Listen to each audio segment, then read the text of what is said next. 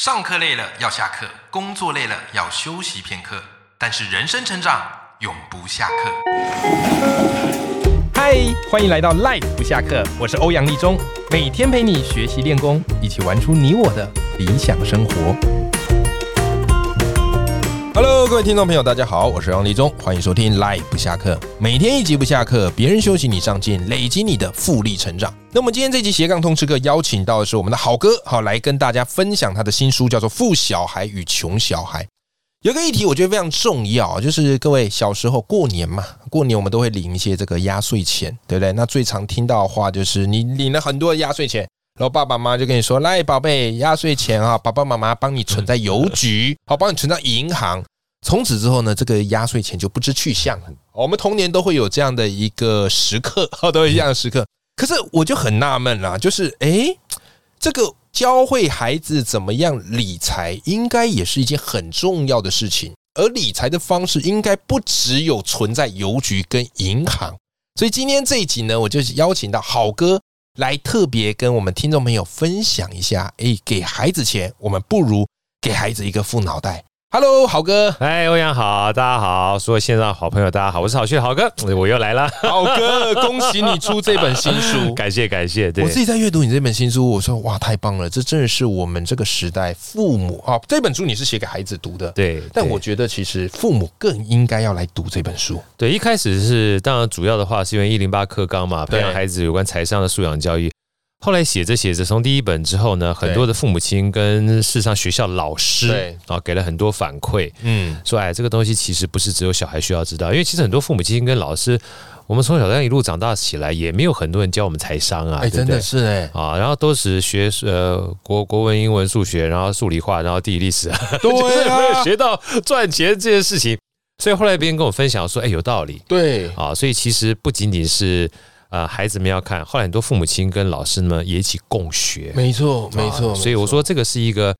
蛮好的，我把它当成是一个共学跟分享的教材啦。嗯，因为很多人真正开始接触到怎么样去理财或是财商，可能是出来工作领到第一笔钱之后，才开始，才开，始意识到这个问题。没错，才那开始，其实，在你书里，我觉得他提出了很多过打破了很多我们过去的一些迷思对啊。比方我自己在读，我自己很有感的地方是，你新书提出一个思考，就是你带读者们去思考，把钱存起来是好事吗？对当然节俭啊，存钱是好事，但是全部都拿来存钱是好事吗？对我想请你跟我们赖粉赖粉们好分享一下你的这个财商的思考方式。好，我这样讲好了，钱存在那边的话，就跟呃所有的这个你用不到的东西对是一样的。因为上次、哦对，因为上次我曾经分享过说，我们所有的货币它真正的关键其实拿来交换我们想要的东西，是没错，对不对？如果货币放在那边，你从来不去交换啊，就跟我小孩一开始拿了钱去这个全便利超商，我不要讲全家，到时候这边其他这个别常有要讲这说个你是不是在帮叶 佩？好，那我们这一集讲 seven，下一集讲对莱尔对富。对对对对对，大家基本上都要找我们 life 来这个对对对，所以说，在这种情况之下，小朋友是透过他可以把钱去买养乐多之后，才知道哦，原来钱是可以交换他想要的东没西。错没错，那如果父母亲就像刚才欧阳说的，一开始就把钱存在这个不管是邮局或是银行的话，小孩看不到、用不到、感受不到对钱这件事情，对他而言，生命当中是没有意义的。哎，只是一个数字了。对，所以我们才讲说哈，所有在理财过程当中，一个对非常简单的三个部分呢，好哥想跟大家分享。好啊第一个，花钱就学交换。第一个叫花钱学学交交换，换，因为你在花钱，你才知道说钱是拿来交换东西的没嘛错，啊，没错一定是花钱是拿来学交换的。嗯，第二个哈，其实是父母亲很多时候都没有想到的，叫赚钱学价值。哎，这怎我们么说呢？我这样讲好了，我们从小到到大，有没有发现很有趣的现象？我不知道工作的时候才知道赚钱这件事情，是是我，们一直到工作才知道赚没错钱这件事情。没错，但是说句老实话，我们所有小朋友从小到大，父母亲都希望我们将来能够赚大钱。先不要讲是不是好工 作嘛，赚大钱这绝对不是坏事嘛，对对不对？嗯对对，绝对好事。但是你会发现一件事情，我要到了二十二岁，甚至我是二十七岁才开始工作。对，如果我在之前没有打工的话，嗯对赚钱这两件事情在我脑袋里是不会出现的。是没错，那如果我在没有在我脑袋里面出现“赚钱”两个字，我又听到别人讲说现在目前的基本薪资是两万二、两万三的话，你知道我对心中多悲愤吗？ 因为我以为这个是对就是我将来的目标，哦，所以是赚钱学价值是不要被别人框住你两万二、两万三的价值，对你是有对各种不同机会的。哇，这一句很棒，所以那时候呢，呃，我写这本书的时候还没有这么大感触，尤其后来因为出完书之后跟大家分享演讲，对我就常常会在我的课堂上问这些学生们，我说：“哎，请问一下大家，你们所有父母亲小时候有没有跟你讲过一句话，说你只要好好用功努力读书，将来就能找到好工作？几乎百分之百的人都是这样举手这。”一句绝对嗯是都会听过。对，然后我说，那第二句问大家，请问大家有没有人就是父母亲告诉你好好努力用功读书，将来长大之后才能够好好创业？几乎没有。没有，大家会啊叫你找一个比较稳定的工作第。三个，我再问，嗯请问一下，父母亲有没有问你好好努力用功读，将来才能像巴菲特一样做一个好厉害的投资家？好像也不会，我我爸妈怎么会可能认识巴菲 特？对对对，所以会这是跟你说股票不要碰，很危险。对啊，那个国博隔壁的什么大伯都赔光了。对，所以你看，其实我们在讲赚钱的时候，对其实我们已经很局限，把赚钱跟工作画上等号。哎，是是，但赚钱不等于工作，哎，赚钱除了工作之外，还包含创业，嗯还包含投资。嗯嗯，所以赚钱呢，它是一种方式，但是这种方式不一而足。哦所以他真的学的是怎么样让自己能够拥有更多的知识呢？你才能够去创造更高的价值，认同认同，对不句对？所以在这太里棒，面呢，知识它是很重要的价值，。对，而赚钱呢，是透过价值，它才能够赚到不同的钱。所以我在这边就提出过对三种模式了，一个是打工对，上班，对另外一个是创业，是第三个是投资。是不管是创业或投资，都是把别人的时间买进来再卖出去。你们对觉得这件事情是非常非常很可怕的一件事情，但我没们错从小都没有在我们脑袋里面出现过，而且非常划算的这件事。非常划算的一件事情。嗯所以这边再再次跟大家分享啊，因为欧阳对老师常常在跟大家分享说啊，读书啊，这个获取知识啊，对这件事情的价值。我真的跟别人分享的时候也是一样，对，读书是全世界最有价值、而且最便宜的事情，一定要去对买书来看。没错没错，而且其实所谓你的价值就来自于别人不会，你对会。哦，比方说，哎，很多孩子都去打工嘛，对那有些家长也会问我说，哎呀，这个到这个该不该鼓励孩子大学去打工啊？，是我说可以去打工，学学经验，但是没错打工不能是你生活的全部，没错，因为你很容易被取代嘛。对你去饮料店打工，哎，问题是那个时薪大概两百块，没错，对不对？可是对人取代了你太多，可对是，你如果像好哥，哎，你懂得一些这个知识，好，你懂得一些经济学的学问，是，别人不会，他会，是不是他的价值就是胜过于你了？对。对不对？所以这个基本上是第二个跟钱相关。我们讲对说花钱学交换，嗯，然后赚钱学价值。那第三个我们常赚钱讲学价值是干嘛要存钱？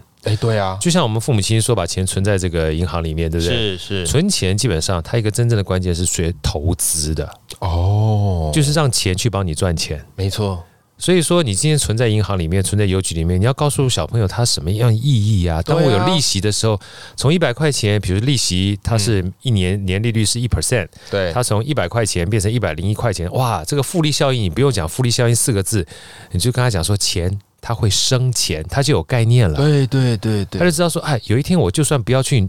人在那个地方，对我可以透过钱来去帮我赚钱的话，也是又回到第二个对，赚钱学价值这件事情。哇，很棒，很棒，所以其实回到刚才欧阳这个老师问我说：“哎，对这个是不是红包都存在这个这个邮局里嗯面、存银行里面好不好？”对我说当然好，对但它不是所有用钱的方式，是是，你要让他是知道。这个他呢，包含父母亲、包含老师、包含小朋友都一样。对你要让所有的人知道，钱它基本上是我们很重要的一个工具跟方式。是，哎，这那这边我有一个小小的好奇哦，因为其实像你书里也提到说，现在这个通膨是非常可怕的，。对，然后你如果单是把钱存在这个邮局，搞不好它会被通膨给吃掉。没。错，没错。那可是家长就可能担心啦、说哎，可是如果不教他存钱，那我要怎么教孩？我适合教孩子理财吗？对，呃，我适合教他，比方买股票啊，或是什么基金呐、对啊好，跟你怎么看？好，我这样讲好了，嗯，应该这样讲，说三件事情要同时看。对，就是不是不要存钱，存钱学投资嘛。是，通膨这件事情很有趣，对通膨的话是利率变高，对，价格也就是很多价钱也变贵。对，所以前一段时间的话，我还去那个慧文老师那边在分享的时候对，很多人说通膨他很紧张，我说通膨啊是一个专有名词的概念。对，什么叫专有名词概念嗯呢？就是你觉得你价所有买东西价格都涨了，对，但是你薪资没有涨这么多。对我，说那很简单啊，以后你东西不要买这么贵的东西啊，哎，不是啊，所有东西都涨啊，对，你不要一定都要到所谓的说高价的地方或者是超级市场去买。对像好哥家旁边有这个传统市场，对很多的价钱涨得就没有超级市场来的高啊哎。，有道理，所以以你花一点时间去理解，你有其他的选择的时候，对，通膨这件事情影响对你就不是这么高哎，。这个解法好，好，这是一个，这是很重要的方式对哦。对所这很以，棒，这很棒，所以包含像我的话，我自己很喜欢买菜，对我自己很喜欢去超级市场买菜，我也很喜欢去传统市场买菜。对那我也带着我小朋友去买菜。对，所以很多父母亲说怎么教小朋友？我说带小朋友去买东西，他才会知道那他才个物会知价道。。对我说你看，上次这个这个基本上大头菜或这个基本上洋葱啊三十块钱，现在变成十五块钱了，降降多少？哇，爸降一半 对。他只要讲出降一半这件事情，在脑袋里面留下记忆了。对，没错，所以花钱学交换这件事情是花了钱他才知道怎么交换。是是那再回到刚才我们讲说通货膨胀啊，对其实是有好事的，是，哎，为什么？包含最近这个瑞达利欧桥水基金，嗯，他特别说一句话对，我想有点点专业，但是他一听完之后就很有感觉。他说嗯以前我都觉得钱不应该放银行，对，因为利率很低，是但现在我改观了，哦升息啦升息了，你现在通放膨银行划算了，划算了。对，所以以以前不划算是有以前一二十年的低利率时代的对情况，对现在基本上升息啦，对所以这个时候你去找比较花钱花的少的东西，让你的消费不会这么样的高昂，没错，但把你的钱在存在银行的过程当中，你可以去跟小朋友讲说：“你看，爸爸过去十年、二十年啊，利息都只有一 percent，对，现在存在银行划算尤了。其现在美金定存，美金哇那定利存率的话很高嘞啦，对不哎对？呀所以这个情况之下，你对光存在银行、邮局，你都可以教小朋友，对然后你告诉他说：“你看啊。”以前呢、是只有百分之一，现在变百分之五。你借这个机会教育，告诉他说，就算是存钱，也要找对时间对跟找对存钱的地方存钱，就可以累积不同的资源。这不是一个又很简棒单很棒。又方便的教育方式吗哎、？而且各位听众朋友，你不知道有没有注意到？我觉得好哥他很厉害的地方就是，你很会掌握去那个数字变换的时候，让对孩子去观察，没错，而不是用同一个方式跟他说啊，以前你就是存进去就对了。对你要让他知道存进去的时机跟对那，个价值，孩子才会有感觉嘛。对没不对错，？那其实进一步想跟好哥聊的是，其实我发现孩子啊，这个不要说孩子啊，我们大人有时候也会有一个特性，就是东西越多越好。没错，对不对？好，你看小朋友啊玩玩具，永远觉觉得自己不够多，看别人手上在玩的，就觉得那个也好想要， 对对不对？好，那过去我们当然可能会跟传统了哈，可能跟孩子聊说，哎呀，这个要知足常乐啊。那对，当然啦，这个是一个传统的价值观，是可以跟孩子说的。诶，可是我觉得经济学好玩的地方就是，你可以有不同的角度来跟孩子说，不见得是东西越多越好。对，像你书里提了一个词儿，我相信这个对很多听众朋友来讲，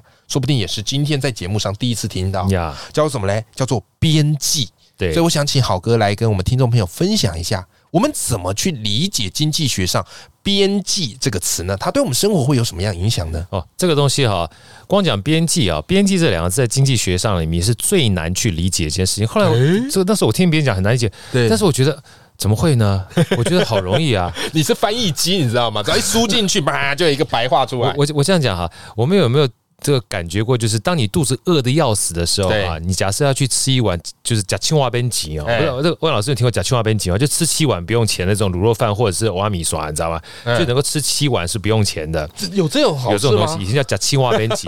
你想想看，如果你肚子饿的要死哦，你第一碗的时候吃起来是不是特别爽？超级美味，五星级的，是吧？第哎二碗呢还行。还可以，还可以。我请问一下，你到第七碗的时候，还是跟第一碗一样那样的兴奋吗会？想吐。对不对？ 是吧？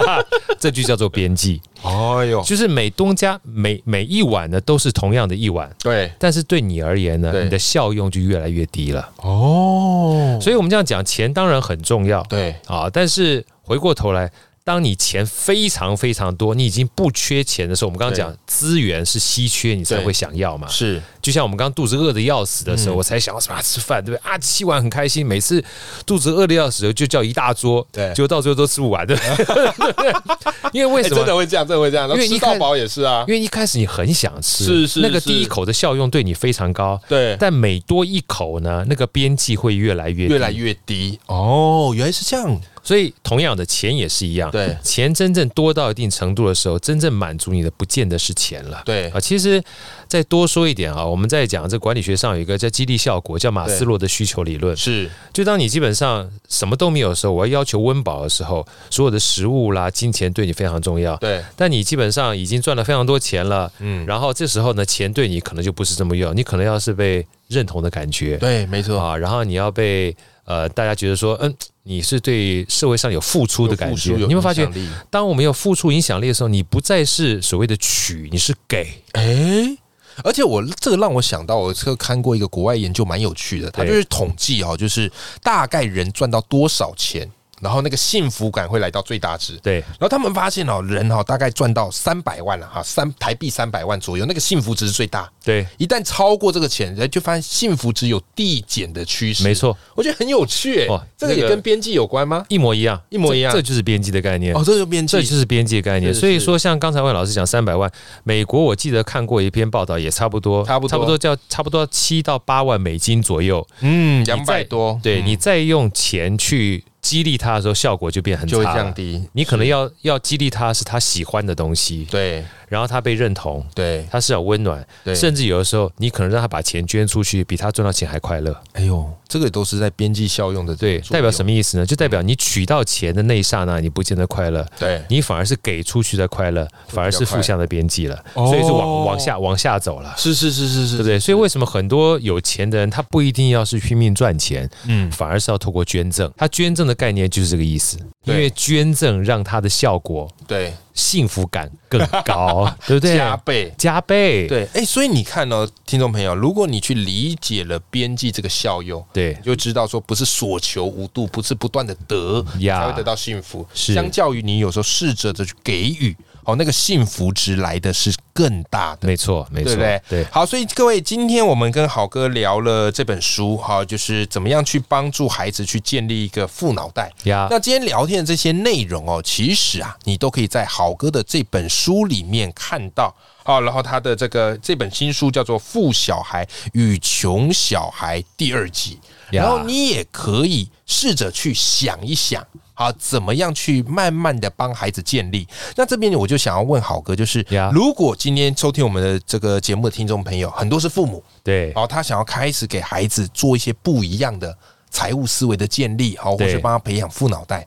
给我们父母听众朋友一个小小的行动方案。好，我觉得这个小小行动方案，父母亲应该都可以做得到对。第一个呢，应该是不止一个行动方案。第一个呢，我觉得以后呢，可以带着小孩去买东西嗯，啊，带着小孩买东西呢，对让他开始帮着你结账。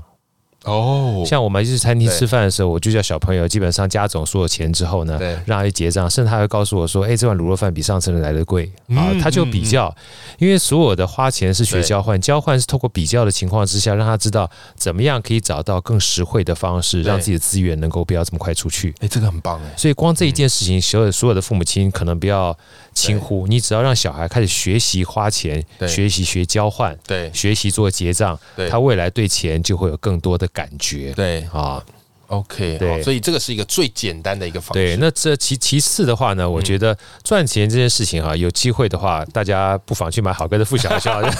这本是一定要的，好不好？然后呢，另外的话就是存钱这件事情，父母亲也不要。这个太客气，有对机会的话呢，在存钱的过程当中，你如果你在比较各个不同邮局跟银行利率的时候，也对不妨让孩子知道对你是怎么样去选择你的银行对，跟邮局，对让你的钱放进去之后可以赚到更多的利息。嗯，这个很棒，这个就是用有钱生钱的概念。是的，处处都是可以做这个机会教育的，没错那刚好我们的节目播出也是这个除夕呀、呀啊，那很多的这个听众朋友哈，这时候都会给红包了， 了，。给红包了对对不对？这时候就是最好的金钱教育的机会。对好，那如果你对于今天我们讲这本书《富小孩与穷小孩二》有兴趣的话，我们也会把这本书放在我们的节目的资讯栏里面。那今天非常谢谢豪哥来到我们的节目。谢谢欧阳。 OK，那我们跟听众朋友说拜拜，拜拜。